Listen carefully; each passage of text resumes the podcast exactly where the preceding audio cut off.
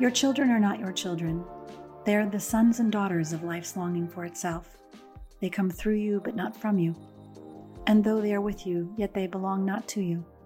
You may give them your love, but not your thoughts, for they have their own thoughts. You may house their bodies, but not their souls, for their souls dwell in the house of tomorrow, which you cannot visit, not even in your dreams. You may strive to be like them, but seek not to make them like you. For life goes not backward, nor tarries with yesterday. You are the bows from which your children, as living arrows, are sent forth. The archer sees the mark upon the path of the infinite, and he bends you with his might, that his arrows may go swift and far. Let your bending in the archer's hand be for gladness. For even as he loves the arrow that flies, so he loves also the bow that is stable. Hi there, it's Christine. Welcome back to the Rose Woman Pod. Now, that was written in the 30s, so forgive the gendering of divine consciousness. But what a beautiful idea that our kids have their own will, karma, intention, dharmic purpose, magic, and that we're here to get them as close as we can to their true expression and not to try to topiary them into something that looks good to us. Today, we're talking parenting, a subject near and dear to my heart, and my guest is Lindsay Powers. I was a young mom started at 18 with my first son, Jared, being born just after uh, my 19th birthday. And then we had a couple more kids before I was 22, another at 26. So basically, raising the kids formed the shape of my life as a human being, in addition to all the other things that I had done. I tried so hard to give them the right formula love and affection and food and education and exposure to things and to bring them to their joy in a way. But there was so much pressure, even at that time, to do what was right. And what was right was very confusing because everyone seemed to have an opinion. And I believe in this era of social media and all of the changes that has wrought, the stridency around what is right is even greater than it was when I was raising my crew. And our, our guest today has made a life of exploring that question. Her name is Lindsay Powers. She's the author of You Can't Fuck Up Your Kids, a judgment free guide to stress free parenting. She's a longtime journalist, all the big names Washington Post, New York Times, New York Magazine, Yahoo, Good Morning America, Cosmo, The Today Show, Fox. She was the founding editor in chief of Yahoo Parenting, also, and recently ran lifestyle and entertainment at Sirius. So, as the mother of two young children and the co creator of the No Shame Parenting movement, she has a lot to say on this subject. So, we're going to enjoy um, her expertise on how to navigate all of the things that are up for moms and dads today.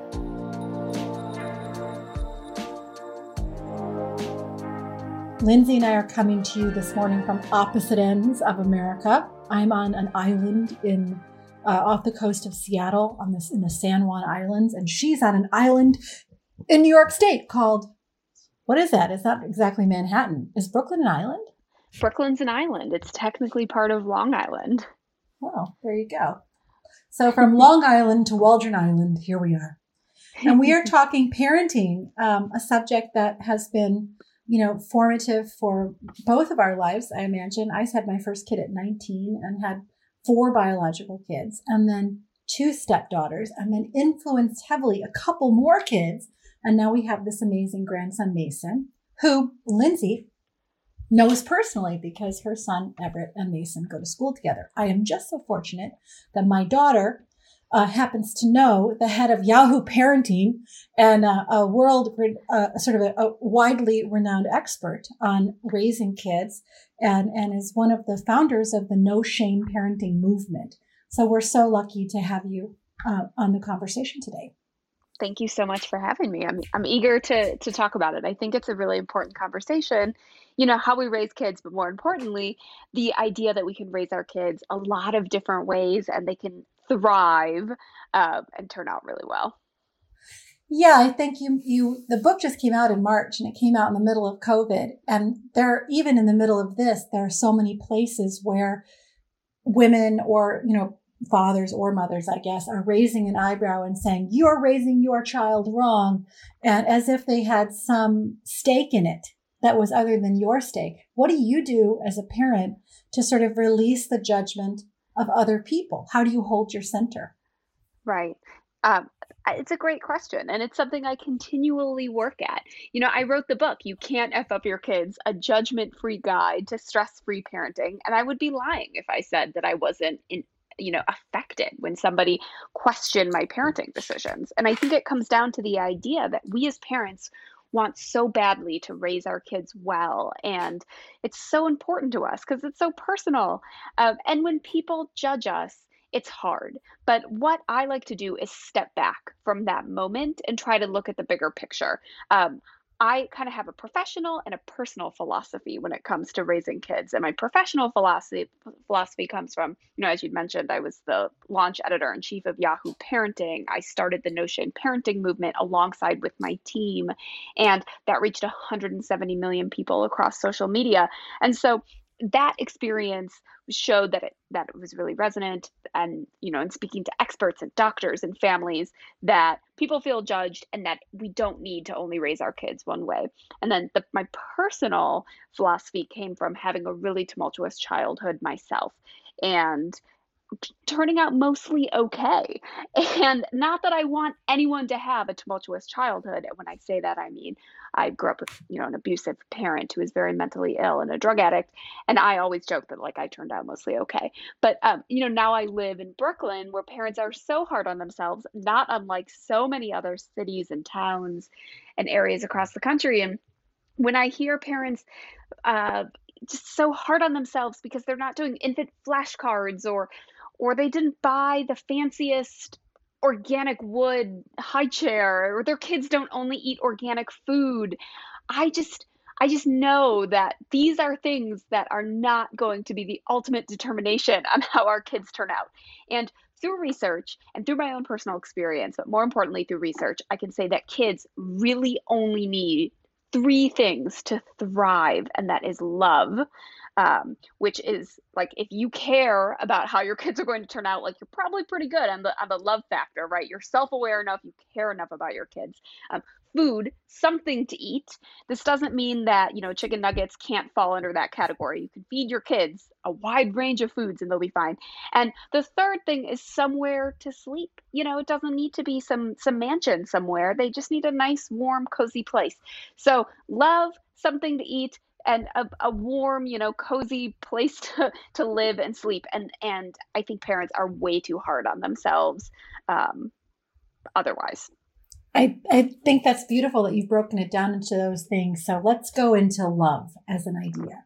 So when I, I read this beautiful book by a man named Greg Bear called Unconditional Love and Parenting. And when I read it, the guy models like this affection for his child that is not disturbable by their behavior. Mm. So um, when you talk about what it means to love a child and how to do that in the simplest uh, way, are there? Are, do you give any guidance on how to love them unconditionally versus love with performative requirements? Yeah, I do. I talk a lot about how we as parents, our job is not to shape our children into mm. this perfect little object. Um, I wrote this op ed for the Washington Post about how our idea of success is all wrong. You know, our kids are not successful if they only achieve X, Y, and Z. Um, our, our job as parents is to help our children become the very best version of themselves, to give them the tools to realize who they are. Um, and, you know, I don't want it to come off as like this unconditional love of our children is that we let them do whatever they want and we never uh, discipline them um, because that's not true either. I also talk a lot about the importance of routine with raising our children. And routine doesn't have to mean they go to bed at 8 p.m. on the dot every night, but it means that they know what their expectations are. Um, as a parent and a child they know what the rules are i mean kids they they need guidance and support and stability to a certain you know to a certain extent because that gives them uh, confidence in in who they are and what's next and safety and and that their parents love them um, and I, I think it's really important to to to not try to shape our children and to to love them for who they are to set down ground rules and expectations and just help them thrive that way. Mm, I love that line about you're not shaping them into perfect little objects. You, mm-hmm. there are a lot of people who treat their kids as status symbols. Mm-hmm. You know, I, yeah, and I, I think that comes out of the fact I don't think that parents wake up and they're like, man, I like I'm gonna be kind of a jerk to these other parents. I think it comes out of the fact that our society it is really hard to raise children. Mm. And I won't get on a total social justice warrior bent, but I do think that you need to, that it needs to be acknowledged that in America, parents have very little support. We have no access to health care. We uh, guaranteed access. We have no paid family leave. We have uh, uh, just outrageously expensive childcare that can rival college tuition in all 50 states and mortgages and rents. So parents come into this world, they become parents in a world where it's really, really difficult. Um, so instead of kind of fighting these systemic issues, um, America is really set up to for us as parents to feel like, well, this is our fault that we can't afford childcare. This is all uh, my fault that I can't breastfeed because I have to go back to work because I have to pay my rent or my mortgage. Um, and then it becomes like this personal failing of, um, and, and this kind of war between parents of different races and socioeconomic backgrounds and regions and any kind of um, difference that parents have of I can't do this, so therefore I'm failing. But really, when you take a step back, you're like, well, a lot of people can't do X, Y, and Z. And maybe if we banded together to fight some of these systemic issues, there would be a whole lot of parent, a whole lot less parent judgment in the world. Oh, you're hitting on so many things in there, like the debate between organic food and non-organic food, and the debate between the all wooden high chair and the plastic thing that off gases is very much a class problem. Mm-hmm very much. It's not that anybody anybody wants to do something that's less than optimal, but you know, really, you you. I'm so glad you raised that point. That you know, sometimes you just make do with what you have, and you have to drop the sense of not being enough.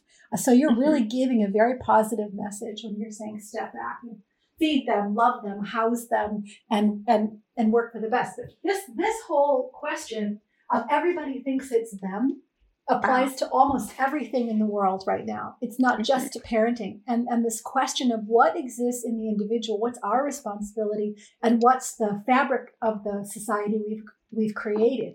Um, that's beautiful dialogue. Thank you, and I, I, think it's it's really important to keep in mind. Um, you know, in my book, you can't f up your kids. I go into history a little bit of how these parenting ideals have changed um, through history and then also kind of internationally, right? Because if there was one way to raise your kid, then you would have entire countries of children who would be screwed up, quote unquote, mm, screwed up, mm, because mm. people raise their kids so differently all over the place, which also allowed me kind of an interesting um, body of research as a result. Mm. So, for example, I have a chapter on pregnancy, and I talk about all of the so called pregnancy rules. And one of the things that parents are lectured about is drinking while pregnant. And I would never say, like, get drunk every night go crazy. But I think, you know, a parent that takes a sip out of out of a partner's beer or has half a glass of wine after a really stressful day, um, or has a drink before they even know they're pregnant, it just is totally villainized. And so I was able to kind of look at these studies in Australia and in the UK where parents drink while they're pregnant and and when you break down the science, you see that children who are born of parents who drink four to six drinks per week while pregnant actually have slightly higher IQs than parents who totally abstain. Now, this again, I'm not saying like go out and get drunk, you're pregnant, yay. I'm I'm I'm saying that there's a lot of nuance in science, and what we take as um, like this is the the the end all be all um, sometimes we have to say, well, who are they studying? Who are the people? What are mm-hmm. their backgrounds? Um, I think breastfeeding, for example, is another really, really hot button topic, and it's very classist, and it can also be very racist with the way that it falls, with the way that criticism comes out. And um, when you look at the studies and when you strip out the people who were studied, when you strip out things like education level, socioeconomic level, which is the biggest thing, um, and just things, you know, things along those lines, you see that there's like basically the only benefit to breastfeeding is that your kid may have one fewer um, tummy bug throughout their whole life. Not that I'm anti-breastfeeding, because again, I, you know, I breastfed fed my kids a combined like 31 months together. You know, 16 months for my first one and 15 months for my second one. But I do think that it is enough to make us stop and question like these things we're being judged over. Well, I love that you're myth, you're myth busting to a certain extent the things that are judgments. On the breastfeeding one in particular, what I find so interesting is when uh, it was initial when when bottle feeding really became a viable option when it became commercial. There was this time in history when you felt like you could solve a problem with technology and industry that um, and it would not have a systemic impact. And so the mm-hmm. very first bottles didn't have flexible nipples. And they also, mm. and the very first formulas didn't have the right combinations of what a child needed. Like the nipple on a breast, when it's sucked in, stimulates a place in the soft palate that mm-hmm. stimulates mm-hmm. brain growth. Now you know 30 40 years into it those nipples on the on the bottle that you get are super flexible and they're shaped like the infant's mouth and it's doing a lot of the same stimulation activity and so it's mimicking more and more this miraculous interconnection between the mother and the baby um, so yeah. i do think that there's also sort of the evolution of the practices and alternates that a lot of the ideas where people said this is better is based mm-hmm. on what might have been better 20 years ago but things have evolved yeah, absolutely. I mean, things really have evolved evolved with technology, and I think breastfeeding is really fascinating because you can go back to biblical times and look at Moses being fed by a wet nurse, and then look at um, how during the Industrial Revolution it was more popular to breastfeed because women that couldn't breastfeed were those who were going to work. And but then during like the Victorian era, it was more popular to have a wet nurse because the upper classes at that point wore fancy outfits. And so breastfeeding was like much too complicated with your fancy outfits and your life of leisure. Um, so it's you know and even the mm. phrase that everybody uses now that's like real it's just all over the place breast is best the the history of that is like well breast is better than what the animals that used to be used before formula was regulated um, you know babies would be fed like goat milk and all kinds of random milks and it was like well breast is better than those um, for just given you know the unique nutritional needs that that children that newborns have. And you know i i inter or i quote this um, this lactation consultant. And as you know lactation consultants are obviously very pro breastfeeding because it is their livelihood. But even you know she says that if every baby in the world had access to formula children wouldn't die. And I think that's hugely important that there are there are women, predominantly women, of course, who are just beating ourselves up so much because, you know, not being able to breastfeed exclusively for a number of different reasons, you know, ranging from they physically can't to they don't want to to any number of reasons right you shouldn't have to justify it um, but then it becomes like this totally judgy discourse and so I, I think like if there's anything else that comes away from you can't f up your kids and any other message i ever want to get get. You can't you know, f up your kids. They're resilient. Yeah. They're, they're, resilient. They're, they're nutritionally resilient, and and, and there's a and, million different ways to raise them and for them to be fine. Okay, so let's talk about the places where you can fuck up your kids. okay. Sorry. Now, so but there are some places where people are inheriting, children are inheriting things from their parents, like racism and violence and abuse and things like that. Yeah. Um, so I think the here, here's the question: How do you, as a parent, know when you really need to go to therapy so you don't pass on these terrible behaviors that happen to you yeah. to another generation?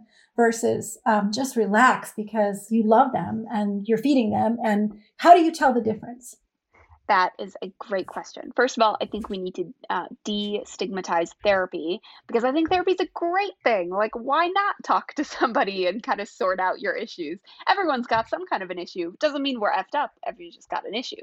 Um, So in in the book, I list five things that can, in fact, screw up your kids, um, and it's about one page long or page and a half long. And one of you know one of those things is abuse in any form, like this this isn't like oh you're overwhelmed and you scream once at your kid because they're like following you for four straight hours. This is like sustained abuse. Um, that of course like you need to stop and get help. Neglect again, this is not like I'm so busy at work, so I gave my kids, you know, a tablet or my phone to play with for two hours. Um, no, this is like sustained neglect, like you leave your kid alone for 10 hours a day and like leave the house. That is problematic and can screw up your kids. Um, not vaccinating your children, again, can screw up your kids. Uh, research is definitive on that. Smoking while pregnant, research is definitive, can have some issues. That said, if you are pregnant and listening to this, if you quit immediately, um, you the the great thing is that the benefits are immediate. Uh, so it's never too late. So there's like a handful of things that are are bad. Um, I think racism is huge. Like this is something we as parents, it's our responsibility to talk to our kids about tolerance and acceptance. And we're never too young. We're never too young to spread the message of kindness and tolerance and acceptance and friendship. Um, so I think, you know, there are some serious things that parents should do, and there are a lot of things that parents don't need to worry about. And if you are questioning, like, hey, is this problematic then what do you lose by by talking to someone? I know therapy can be really expensive for some people. It's certainly an entry to barrier or barrier to entry rather. And in that case i recommend um, you know an app like betterhelp or talkspace which has a flat fee speaking to a clergy member a trusted friend someone that you can just um, you know a partner if you have one um, just just getting a second opinion and talking through some of your concerns. Yeah. I think someone told me once um, that if you're a, a father to be, that your number one job is to resolve all of your own daddy issues before the baby's born. Which I loved. I thought that was a great, great advice. Yeah, so that you step into it in the pure peace and power of you. Anyway, I love um, I think in this question, I want to go back to what you were saying about the culture that supports parents and really supports bringing in a generation that can love and work and find their passion and be happy and be healthy and be whole. Like, if we want that as a culture, what would you like to see happen in the fabric between us to um, to ensure that?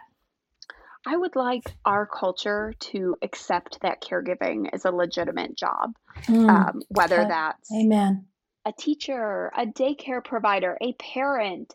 I think that throughout all of human history, it has been written off as women's work, and therefore it has not been. It's been given short shrift. Um, so I I think that is something we as a society need to ask ourselves. I, I wrote this op-ed for Yahoo saying that all parents who are teaching this fall should be paid. Pay us. Like you want us to do it? Pay us. And I got so many hateful emails and comments about how why did I become a parent if I wanted to be paid? And I just thought, you know what? Like, here we are in the middle of a global pandemic. I'm balancing my full time job, uh, promoting my book. My husband also works, my children. You know, the fabric of our society was essentially ripped apart very quickly. Our daycare providers closed, our schools closed, everything. It's like, yeah, I became a parent, but like not to do three full time jobs at once, plus the kids. And, you know, so I think that we need to value caregiving. Yeah, what are you learning in the pandemic period from other parents about I want to say caregiving, but also about this idea of being your child's first teacher with this mm-hmm. homeschooling. I saw a funny meme that was going around where she's figured out how to handle her child during her conference calls and he's taped to the floor with duct tape. Oh God. Not recommended. It was a joke to point out, you know, the difficulty of trying to do both. Uh, I was listening to my my colleague had a, a, a Zoom call yesterday, and a, a, woman's baby woke up from their nap, and while she was in the middle of her presentation, and started crying, and everybody on the phone was very uh, receptive and supportive. But the idea that you, your employees, your colleagues all have families, all have mm-hmm. home lives, like they've never really been in your face before. And now in this new model, you're really seeing what everyone's juggling. Do you think right. that the culture will learn um, just what it's like to have all of these responsibilities and change as a result? I hope so. Um, I think there are some benefits. Uh, right. I, I was on a conference call this morning and my four year old came marching up and he was really proud that he'd like made this toy. So I just like picked him up on my lap so he could like show it to the Zoom call. Um, so I think that's a benefit. But I, I do think that, um, you know, people who are affluent enough to be able to like have jobs to work from mm. home, I think mm. they'll see the bulk of the cultural shift. I mean, I think mm. there's a whole there's just a lot of people right now who have been uh, forced out of the workplace especially women you know i just covered a report from the un yesterday that said women could see a, an erase of a generation's worth of gains because mm. women are more likely to be employed in fields that have been more seriously impacted by coronavirus uh, whether that's service fields such as working in a restaurant or a hotel or a store um, or just by like not um, being able to have childcare. There was also, you know, a whole swath of, of our, our, population that are that's back in work in person. I mean, our, our amazing first responders, and grocery store workers, frontline workers, and you know, they're in a particularly hard place because what do you do with your kids then? And and I think that's something that's really huge. I think this pandemic has taken all of these issues that parents have faced for a long time that we've all kind of like quietly struggled with on the background, right? Of mm-hmm. stitching together childcare and throwing so much money into it. And, you know, one parent, usually the woman, steps out of the workforce and loses, you know, her career track and all of these things.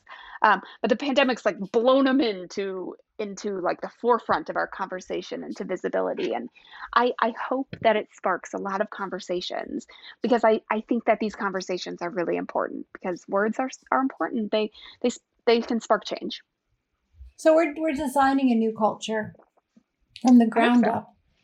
And in this new culture of which Lindsay is in charge of designing the parenting part. okay, so you're designing this new world and where at what scale do you organize? Do you organize it at the community scale, at the mm-hmm. city scale, at the at the state scale, at the federal scale? Like where do you see uh, the most design potential um, is it through companies and corporations? I mean, I wouldn't rely on that personally, but possibly. So, what's the organizing framework for making a culture that works for everyone? Yeah, I, I think that's a great question. Um, I'm not a policymaker, so I'm sure you know I will fumble this question somehow, the answer to this question somehow. But there are no wrong all- answers. No shame interviewing. No, sorry. Um, I love that. I so I don't I do not think it should be at a company level. I think it would be really unfortunate that like a parent would be stuck at a certain role or job because their childcare is connected to it. I think we've mm. seen major issues with that and their and healthcare right now.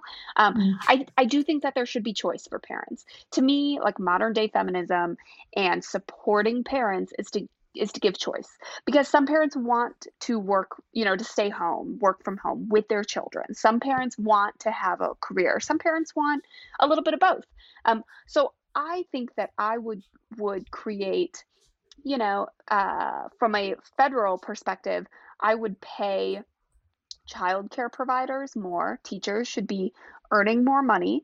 Childcare providers, daycare workers, nurseries, nannies should be making more money that should be subsidized by the government. It should be from a young age. And I think that paid family leave should be mandated for men and women. I think as long as, first of all, there's no paid family leave, it's only like 6% of Americans have access to it, which is just insane. Um, but as long as there's, as only women take paid family leave, it's always going to be written off as just like this women's thing. Um, so I think if companies uh, you know, we've seen success is is countries that that will give parents like 60 weeks of paternity and maternity leave, and but they uh, mandate that men and women need to split it. So I, I, I think we just need to, at a really young age, shift the culture um, and to to provide funding on a federal government le- level so that it's not like New York is a more progressive state, so we have better child care policies, whereas Texas is a red state, so they have worse child care policies. Like that's just not fair, you know. Uh, so I, I, I think at a federal level, we fund healthcare, paid family leave, mandated for men and women, and then uh, subsidized childcare. I like that you're addressing the policy question because it goes back to this idea of what's the space between us and how to take the pressure off. Mom, who's on her way to school with a runny nosed kid and has an appointment um, for her work, and you know, dad is home trying to like have a look dignified uh, on a Zoom call and front mm-hmm. for his colleagues. You know, like while they're trying to get all this stuff done, they're not alone, and right. that that dialogue is important.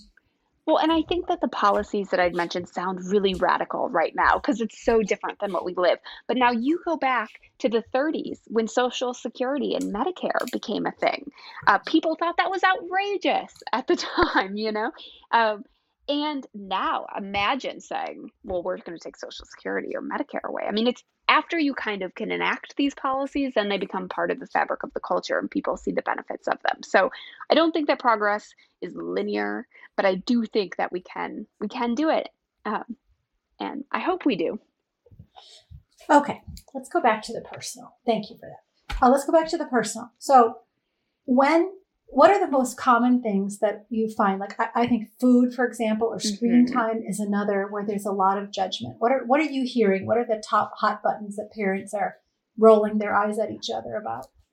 So right now in COVID era, it's school. School is by far the most judgy discourse that I've seen. If you're going to go back in person, if you're going to do virtual schooling, if your school is going to have a mask mandate, it's parents are or if you're going to pod podding is so judgy which and the idea of podding is that um, you partner together with maybe like another family or two families or three families and you hire your own teacher. So the only families that can really afford to pod are families that have the resources and the money to be like now we will hire a teacher for our three children.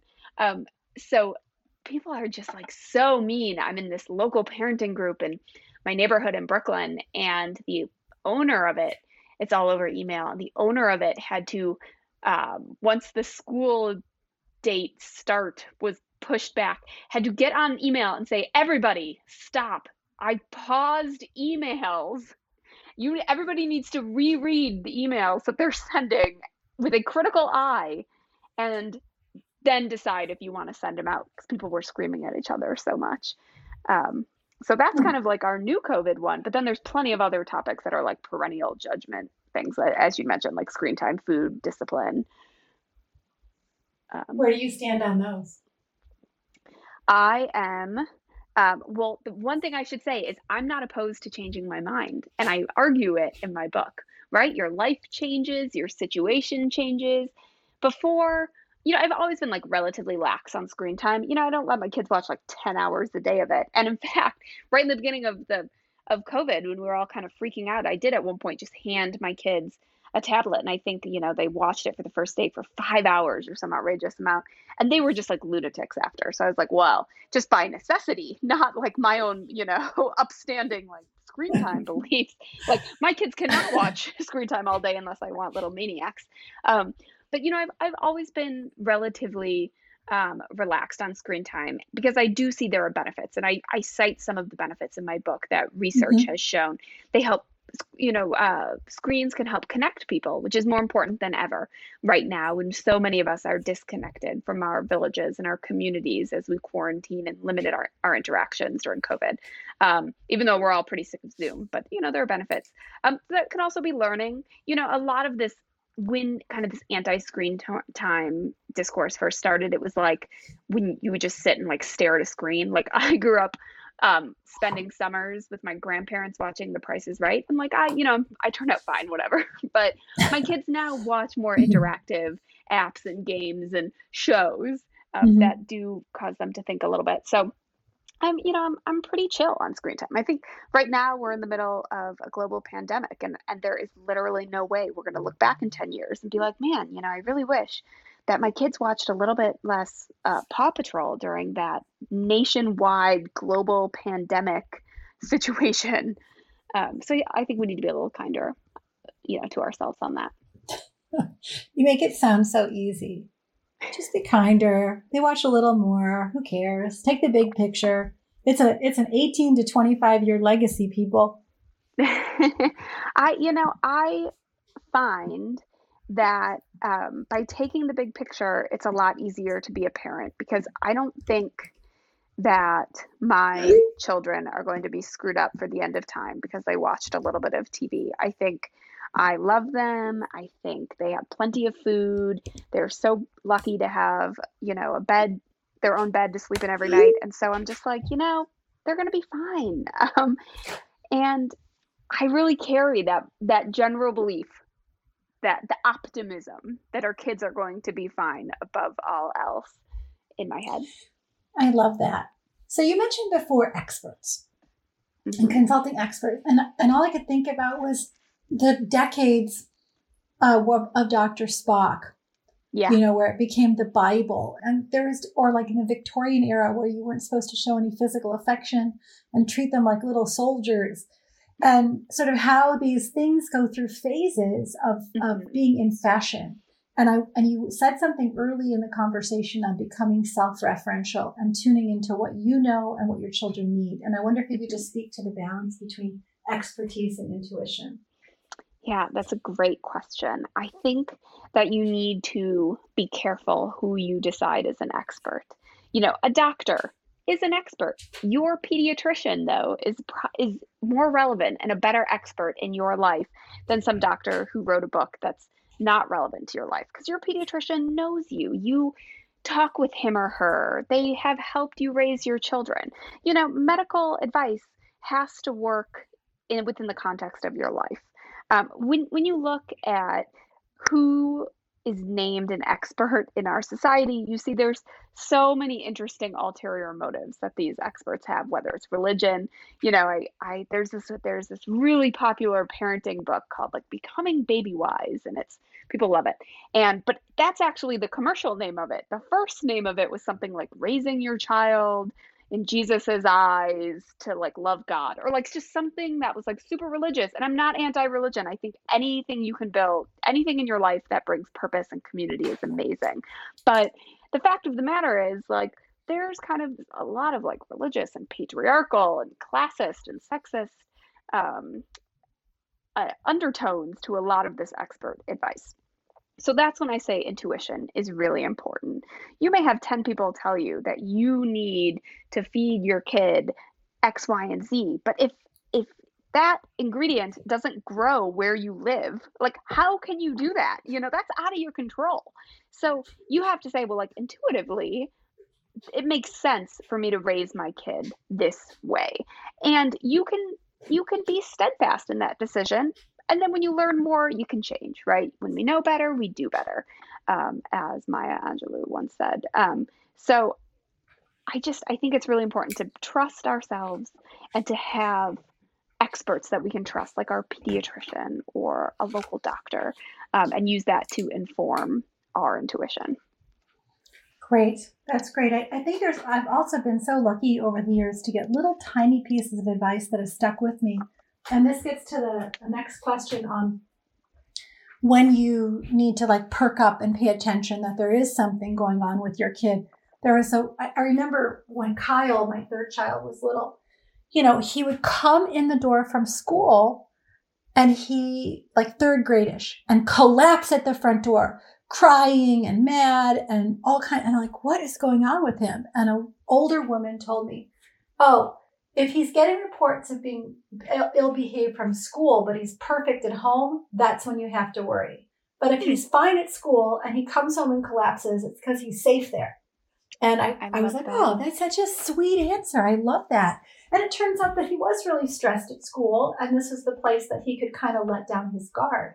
Uh-huh. Um, but you know, even that was a pointer to going in and investigating sort of why he was stressed out at school and what happened with this new teacher and blah blah blah. But right. um, so talk a little bit about what what are the red flags mm-hmm. for when to perk up and pay attention that there might be something going on with your kid. Well, I, I think the biggest thing is that you know your kid. You know, when Kyle was just was showing you these behaviors, you were like, hey, that's that's like that kind of like sparked your interest. You were like, this is unusual. Let me look into it. And so I think that's really key. If if there is something that's nagging you, like, you know, my kid's behavior changed really quickly, mm. or uh, you know, like they just seem different, then I don't think that's a bad thing to to investigate a little bit with an open mind, right? Like you spoke to his teacher and and learned from there and then you're able to kind of make an informed decision. I think for us red flag wise, it's it's really being in touch with our intuition. And I know that it's so much easier when I can say like, "Oh, well when your kid does this specific thing, that's bad." No, I mean, I think you know your kid, their behavior changes. You listen to your intuition. If something's nagging you, it doesn't hurt to put a phone call into your pediatrician um, and to trust yourself to know uh, when something seems a little off. I there's no way that we can that that we can like guess every single thing with our child, but I think also just maintaining a relationship with them and open dialogue. It goes back to kind of establishing this unconditional love with our kids. We give them the space to come to mm. us when something feels different and wrong. Mm and we tune in when they do take advantage of that hmm. i love that so when you're when you're sitting there and it gets to be too much for you mm-hmm. do you have other moms and dads that you guys can lean into like parenting co-op or how do you find the space for self-care in the middle of all the things you're doing with little children oh well this is the big problem with um, the pandemic right now is I, I had my village ripped out from underneath me, which really sucks. There's like no way to sugarcoat it. You know, I, I could I could go next door to, to your daughter's house and say, Hey, can you take my kids for a minute? Or I could take your grandson for a minute and go to the park. You know, I I have this great group of friends that nearby me in Brooklyn, and we all really supported each other. We would get together and talk, and um, you know, and I'd go to Pilates once a week and read a lot of books, and I just had a much richer community before um, this happened. And not to mention that I paid for amazing childcare before this happened, um, whether through my taxes for the local elementary school or for the, the daycare that my younger son went to. That was incredible. Um, and all of that poof is gone. So self care is really hard right now. And I find myself getting really stressed about it. So I, I try to find like little mini pockets. Um, I'm lucky enough where you know to be to have a good partner who will step in so my husband will um, i can kind of say like i'm overwhelmed like i need to go um, sit and drink a glass of wine six feet away from one of my girlfriends tonight and he'll be like great i'll do bedtime um, vice versa. Or like, you know, once I just got like super stressed and was like, I'm done, and just like went upstairs to our bedroom and closed the door for 20 minutes and didn't look at my phone, just kind of stared off into the wall.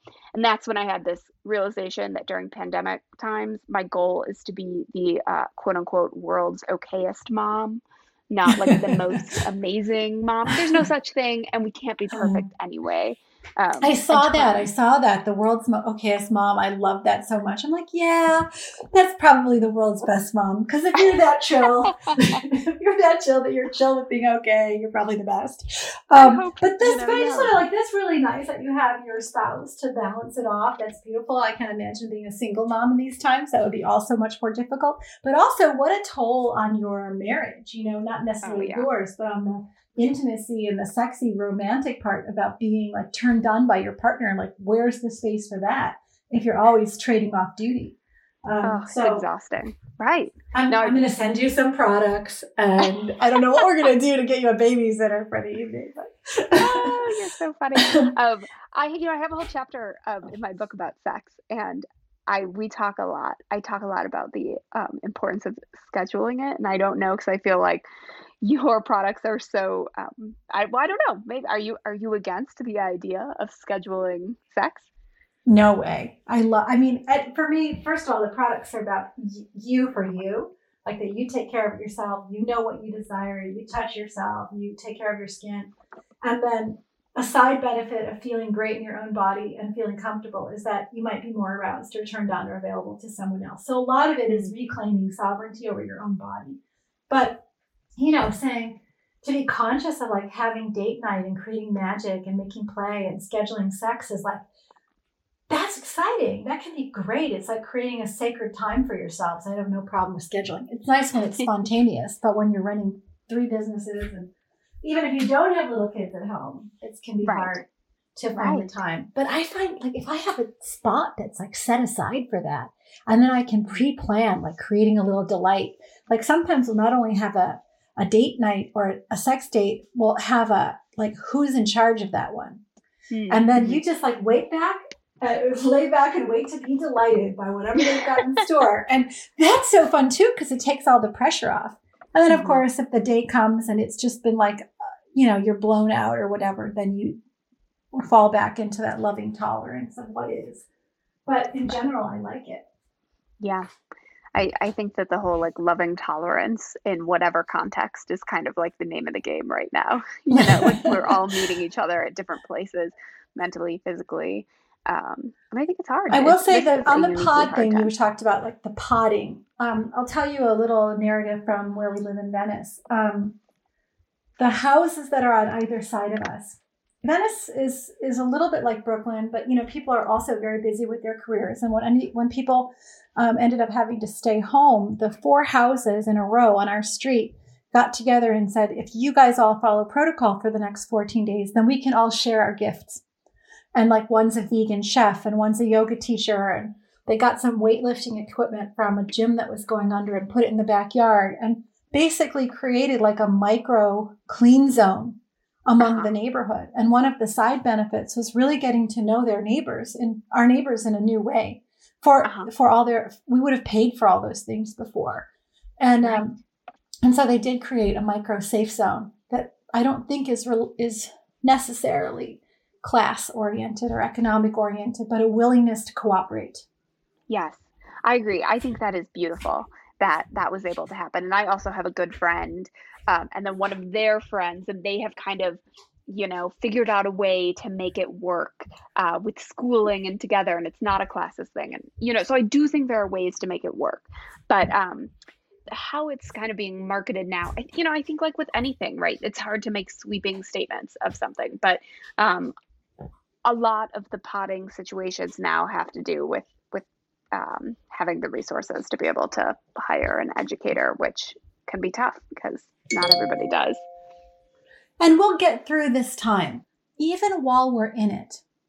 Talking to our kids about how this is an unusual time and something has happened, and there was a time before this, and there will be a time after this, so mm-hmm. that they understand that what's happening is unusual. Already they're getting you know, people, kids are having some side effects from having to stay home. We're not getting as physical activity or as much socialization, and particularly adolescents, right? Right? In the time when they're supposed to be differentiating from their parents and getting out and spending time with their friends and becoming the what's the core jobs of adolescents becoming and belonging and becoming becoming themselves. Like they're stuck at home with their parents. Oh my god. So even helping them to frame that this is an unusual time is a quality of this intimacy and transparency that you can have with your kids. It's not just take it and try to fix it, but enroll them in understanding what's happening, I guess. Yeah. Yeah, I think it's like keeping in in the perspective of this won't be forever, and maybe it is an opportunity to rebuild certain things. Um, I think with COVID, I mean, it is soul crushing um, on one level to be stuck inside your house and have your social life disrupted and all these awful things. It's devastating the the deaths and sicknesses that you know so much trauma that people have experienced. Um, but I think it's also given people more like. Some people more compassion to to care for our neighbors and to speak out on on racial injustice and these really kind of important things that we need to be doing in our society. So I think there are good things, there are bad things, like with all things in life. Um, but I do agree that we're going to find a new normal. This isn't forever. And it's hard to keep that perspective. I mean, I get down, especially with school and juggling school and work. And, um, but it's it's like having guardrails with yourself. When do I need to talk to somebody? When do I need to get help? When do I need a break? And really honoring those boundaries. And when can I just throw pillows and say, you know, have some fun and be like, ah, every letting everything else go today. Yeah, you know? I know. I I understand. I okay. but I really feel for the kids. Um, uh, uh, and I feel for the young moms. So that shows where my empathy is gone. like, oh my god, that must be so hard. Um, no, there is a lot of magic. So I love your message. Uh, you can't fuck up your kids. I love the message of no shame. I love the message of no judgment. All the stuff that you're that you're talking about, and you have a really active online community uh, and places that you're doing interviews. So if you go to at No Shame Parenting on Instagram, Facebook, um, and Twitter, technically, but I'm not as much on that. So at No Shame Parenting on Instagram mostly, a little bit on Facebook, you will see uh, my stories of my imperfect life and stories of people near and far. Beautiful. Thank you so much for the work you do, uh, for easing the experience of bringing new beings into the world uh, for fathers and mothers. And because every time you're doing that, you're planting a seed of more compassion that gets into the children, and everybody they touch are infected by it. So, this loving compassion that's inherent in don't fuck up your kids. or you can't fuck up your kids is beautiful. Thank um, you. So we'll we'll that. attach the links to this uh, for everybody who's listening, so they can find all that stuff. And if you have any questions or feedback, um, please reach out to Lindsay directly. She's made her life in this, and we're lucky to have her expertise and her brilliant mind asking these kinds of questions. All right, everybody. Thank you so much.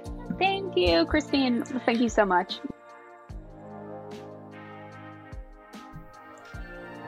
So, you may know that in 2018 I wrote a book called Bending the Bow, and it profiled the inner lives of great activists. And I went back and chose the great progressive movements of the last couple hundred years women's rights, children's rights, sexuality and gender rights, native rights, all of those kinds of things, and looked at people who were really doing the good work 20 or 30 years before a movement became fashionable or mainstream. In that book, there's a chapter called I Am More Than My Age. And it's a profile of Florence Kelley and the children's rights movement. I'm going to share with you the intro to that section now um, as a bit of a codicil to this chapter on parenting um, and more of a philosophical statement on children as a continuation of life itself. That they're not standalone little beings, they are a continuation of the evolutionary story of all of mankind. And they have rights. In fact, they have more rights than uh, us because we are inviting them into the world and creating the space for them to thrive. And what is our responsibility truly, besides loving and feeding them, to leaving them a good legacy? So here you have it. I am more than my age from Bending the Bow. I remember sitting in my bedroom in the heat of a July summer afternoon with the gauze curtains barely moving in the breeze, gazing at my newborn son the pure potential within him, the joy of life arising where there had been none before, wondering who he would become. I had many dreams for him that he would love and be loved, that he would inhabit the fullness of his gifts and talents, that he would find meaning and happiness. At no point in welcoming this child into the world did I imagine a life where he would be enslaved or forced to labor at menial tasks for the majority of his life.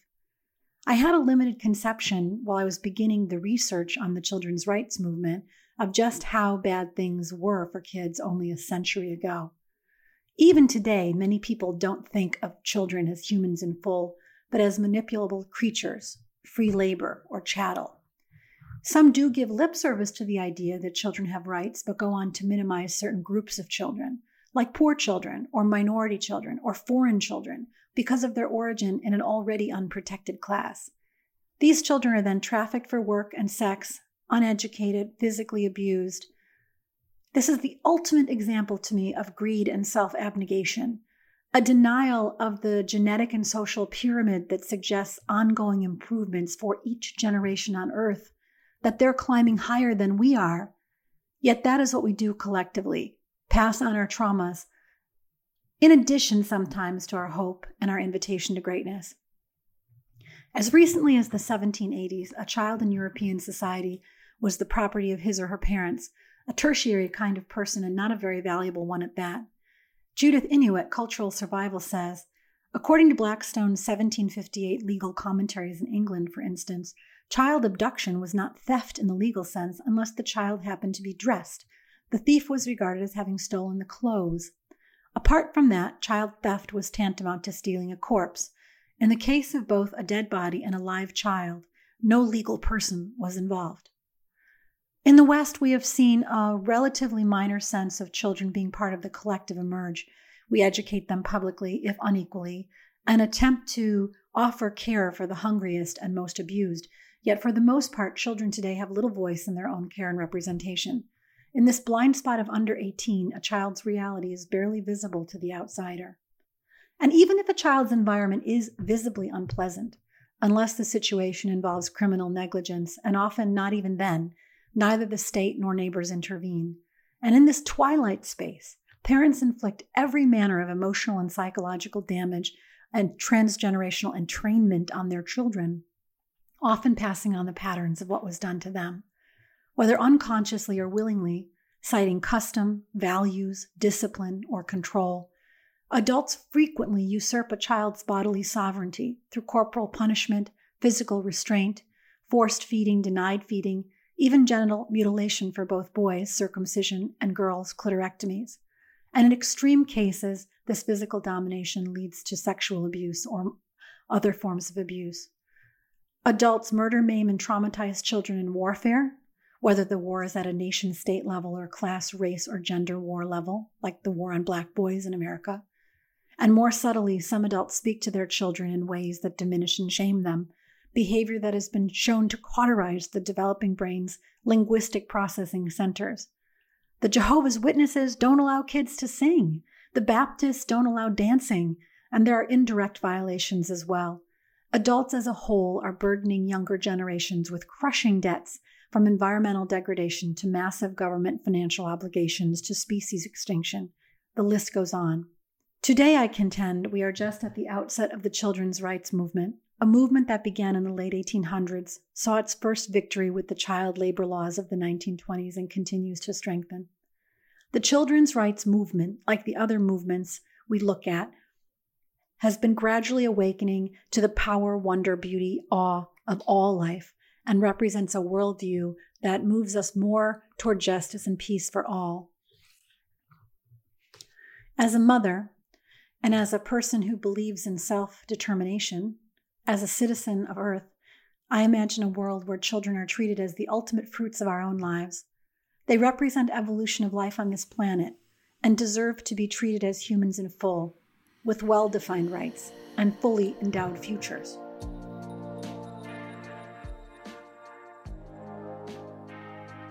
Thank you so much for joining me on the Rose Woman Pod. I'm Christine Marie Mason, your host.